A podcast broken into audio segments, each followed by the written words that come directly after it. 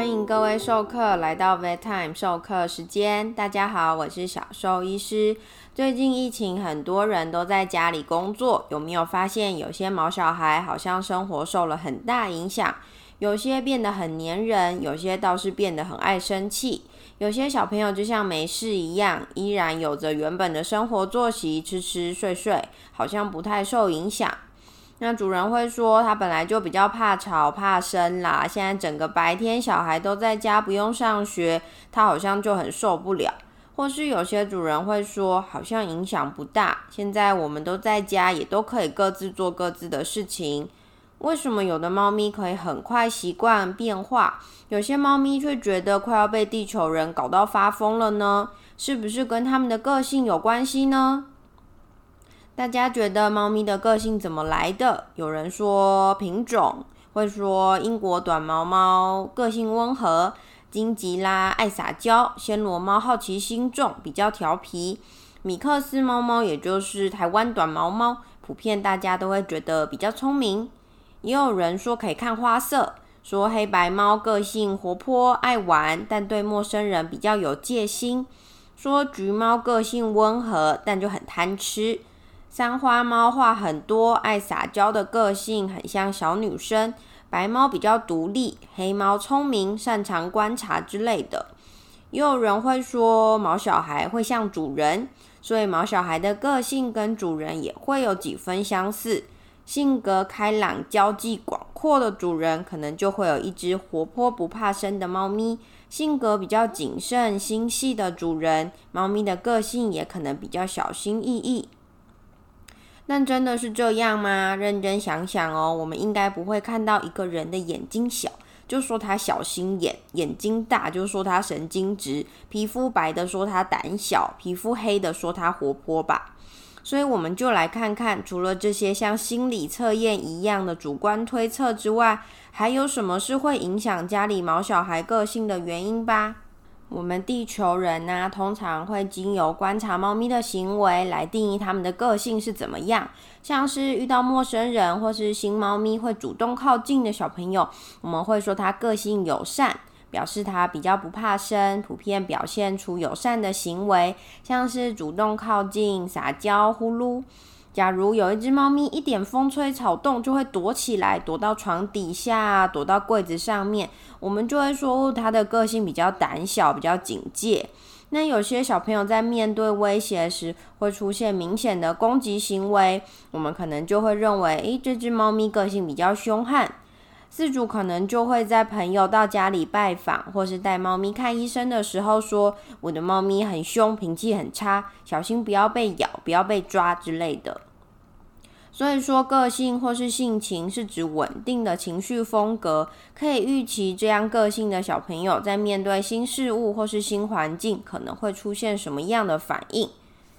那有没有可能，一只友善的猫咪在某个特定情境下会出现负面的行为呢？像是主人会说：“我的猫平常脾气都超好的，怎么摸都可以，可以摸，除了头啊、下巴啊、脖子啊、屁股啊、肚子也可以摸，但是只要是剪指甲就完全不行，一剪指甲就会抓狂、喷屎、喷尿。”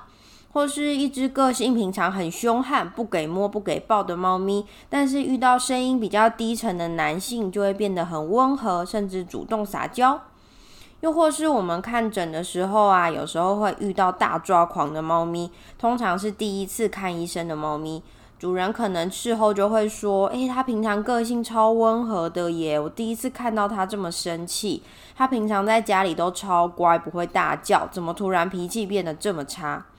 这到底个性跟行为是不是有关系的呢？还是有其他的原因影响着猫咪的性格，或是影响它们表现出来的行为呢？我们呢，通常都是用地球人的角度来看猫咪面对新事物、新环境表现出来的行为，然后再来判断这只猫咪的个性，再由我们判定的个性来预期这只猫咪之后面对整个猫生将会有的行为举止。那猫咪的个性跟行为重要吗？它就是一只猫啊，就是喵星人，为什么要管它呢？小兽医师觉得这个其实很重要哦，因为这影响了这只猫咪能不能舒适的跟地球人生活，在改变环境或是接触新事物时，会不会调试不过来而处于庞大的心理压力之下，也影响了这只猫咪在需要被照顾的时候，例如看医生。例如要剪指甲、要梳毛这些必要的照护行为之下，能不能顺利进行？当一只没有办法适应地球人家庭的猫咪，可能会逃出家门，攻击行为，甚至演变出重大疾病。能够提前为他们做好适应生活的准备，能够提高喵星人在地球人生活的幸福哦。所以，如果认为它就是一只猫，不应该改变猫咪原始的生活形态，不应该进行这些所谓的训练，反倒使猫咪长期处在恐惧及不适应之下，是很残忍的事情哦。进行这些训练啊，确实是站在我们地球人的观点来期望猫咪没有错，但这也说明了，当我们要一只应该在野外奔跑、自立自强、自力更生的猫咪与我们地球人一起生活在同一个屋檐下的时候呢？就应该想办法让他们打心底不害怕这些他们将要面对的事物，将我们期望的训练结果与他们天生的行为结合，让他们在没有心理压力的情况下顺利的进入地球人的家庭生活，是再好不过的事情喽。所以，我们就来看看会影响猫咪个性的因素有哪些吧。我们可以分为遗传跟非遗传因素的影响。遗传因素就包含来自他爸爸妈妈他的基因的影响，非遗传因素就像是早期经验或是后期影响喽。首先，我们来说说遗传因素的影响。在野外正常的环境下，猫咪爸爸交配完之后就会离开，所以后续不太会像母猫在照顾小猫阶段对小猫造成影响。所以，就单纯基因遗传来看，目前的研究认为，猫咪爸爸对于人的友善程度会透过基因传给他的小猫。所以，如果猫咪爸爸的个性是友善，而且是只大胆的猫咪，那他的小猫也会倾向是这样的性格哦。至于猫咪妈妈就会复杂一些，除了本身基因的影响外，因为母猫会照顾幼猫到断奶，所以在小猫整个社会化阶段，母猫都会在奶猫的附近，所以啊，猫咪妈妈的行为表现就会影响到小猫的行为模式哦。大部分的小猫在遇到陌生的事物时，会观察母猫的反应来决定接下来的行为。因为如果幼猫接触新事物的时候，旁边是一只行为很冷静的母猫，那么幼猫的反应就会是冷静的，而且能够减缓幼猫焦虑，使它们能够探索环境或是跟新的人事物去互动。当母猫的表现是恐惧的时候，幼猫的反应也会是负面的。而如果是母猫不在场，幼猫的反应啊就会变得很犹豫、很谨慎。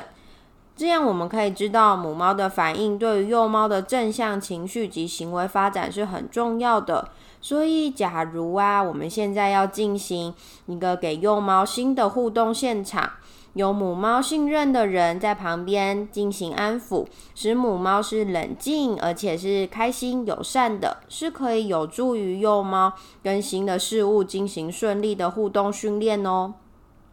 那在品种的影响方面，确实有些研究是认为，诶，某些品种的猫咪对人会特别友好，或是对小孩特别友善。但因为品种猫咪都是经由人为育种，一般啊育种的时候都会偏好选择对人友善的公猫或是母猫来繁殖后代。所以呀，来自爸爸妈妈的基因影响其实是没有办法被排除的哦。而且每篇对于品种及个性相关的研究方式都不一致。其实现在并没有一个很明确的猫咪品种与个性相关的确认哦。接着，非遗传因素的影响，应该不少授课有听过社会化这个名词。其实这是一个定义非常明确而且狭窄的名词哦。是指猫咪出生开始有感官能力，可以接受外界讯息，到大约两个月大之间，学习与环境中共同生活的物种认识、互动及建立连结的行为。也就是说，社会化是专指这段最适合将小猫个性塑形、学习及发展最快速的阶段，将会影响未来行为及身心发展，也将会影响后续持续学习的成效。目的是迅速使猫咪适应出生时的社会及环境，以提高存活率。但如果出生环境与之后的生生存环境不一致的时候，就有可能造成不适合或是缺乏适当认知，导致不适合的行为，甚至行为失调哦。但假如我们在这个时期让幼猫广泛去接触它们未来会接触到的新事物、新环境，而且整个过程都是开心的、是好玩的、有趣的，不会让它们感到害怕，不会想要逃跑、想要躲藏。在这些正向的社交刺激下，能够使猫咪基因中正向互动的遗传潜能表现出来，使这只猫咪之后成为一只处变不惊、有稳重性格的理想家猫哦。而在这个敏感时期，习惯训练可以产生非常大的影响。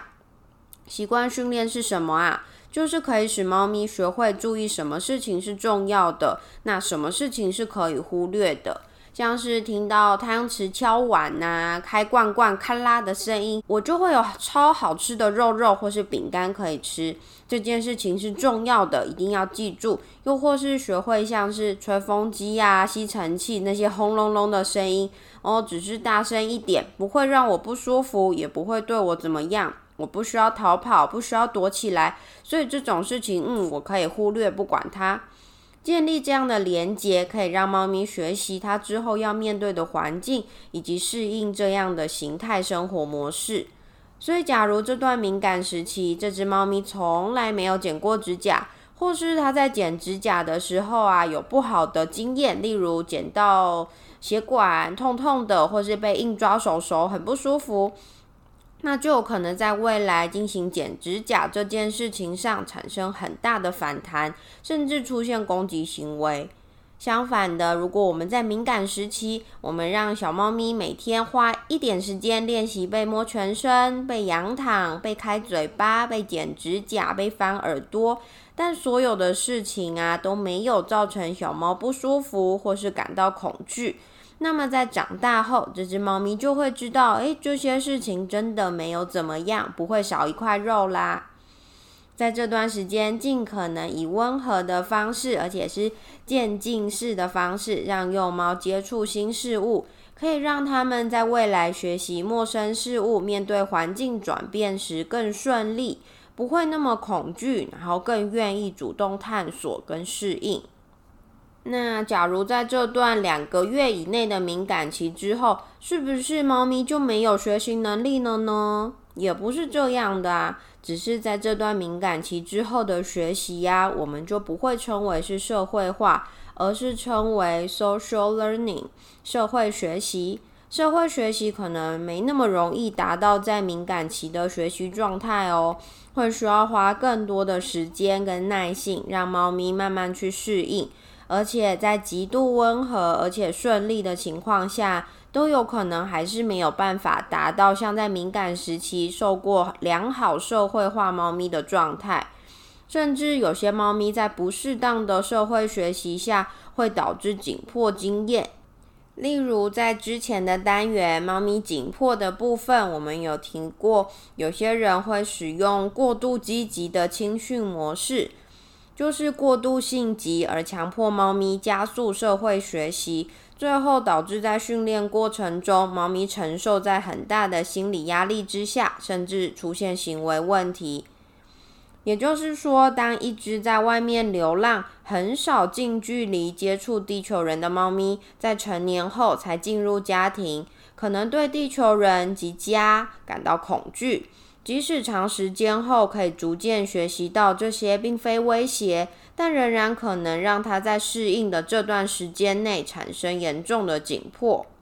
所以呀，假如是一只没有在猫咪它们的敏感期进行社会化训练的猫咪，站在猫咪行为训练跟猫咪福祉的观点，其实是没有很建议亲训再送入家庭跟地球人一起生活，甚至会建议。可能节育完之后再放回原来的地方，尽量不要跟地球人有直接的接触，对他们来说会是比较快乐、比较放松的事情。那也有些人会说，诶，我家的猫咪不亲猫，要把它送去跟其他猫咪一起相处一段时间后再带回家。这些事情其实都是会造成猫咪非常大的紧迫，因为它们在最适合社会化。的敏感期并没有做过这些训练，当事后的这些训练可能造成猫咪心理上极度紧迫，可能都是要尽量去避免的哦。因为这些训练过程呢，都会造成猫只在未来可能衍生出严重的行为问题，对于猫咪的终身幸福是会造成很大影响的。现在各位授课可以思考一下。家里的喵星人个性是如何呢？当面对陌生人、新成员，或是出门看医生的反应是如何呢？与我们今天提到的个性影响因素有没有相符？下一次我们就来听听这段塑形阶段的幼猫社会化可以如何进行吧。喜欢 v e t Time 授课时间的朋友们，记得要订阅并给我们星星，告诉小兽医师你们对 v e t i m e 授课时间有什么想法哦。我们准时周三相见哦。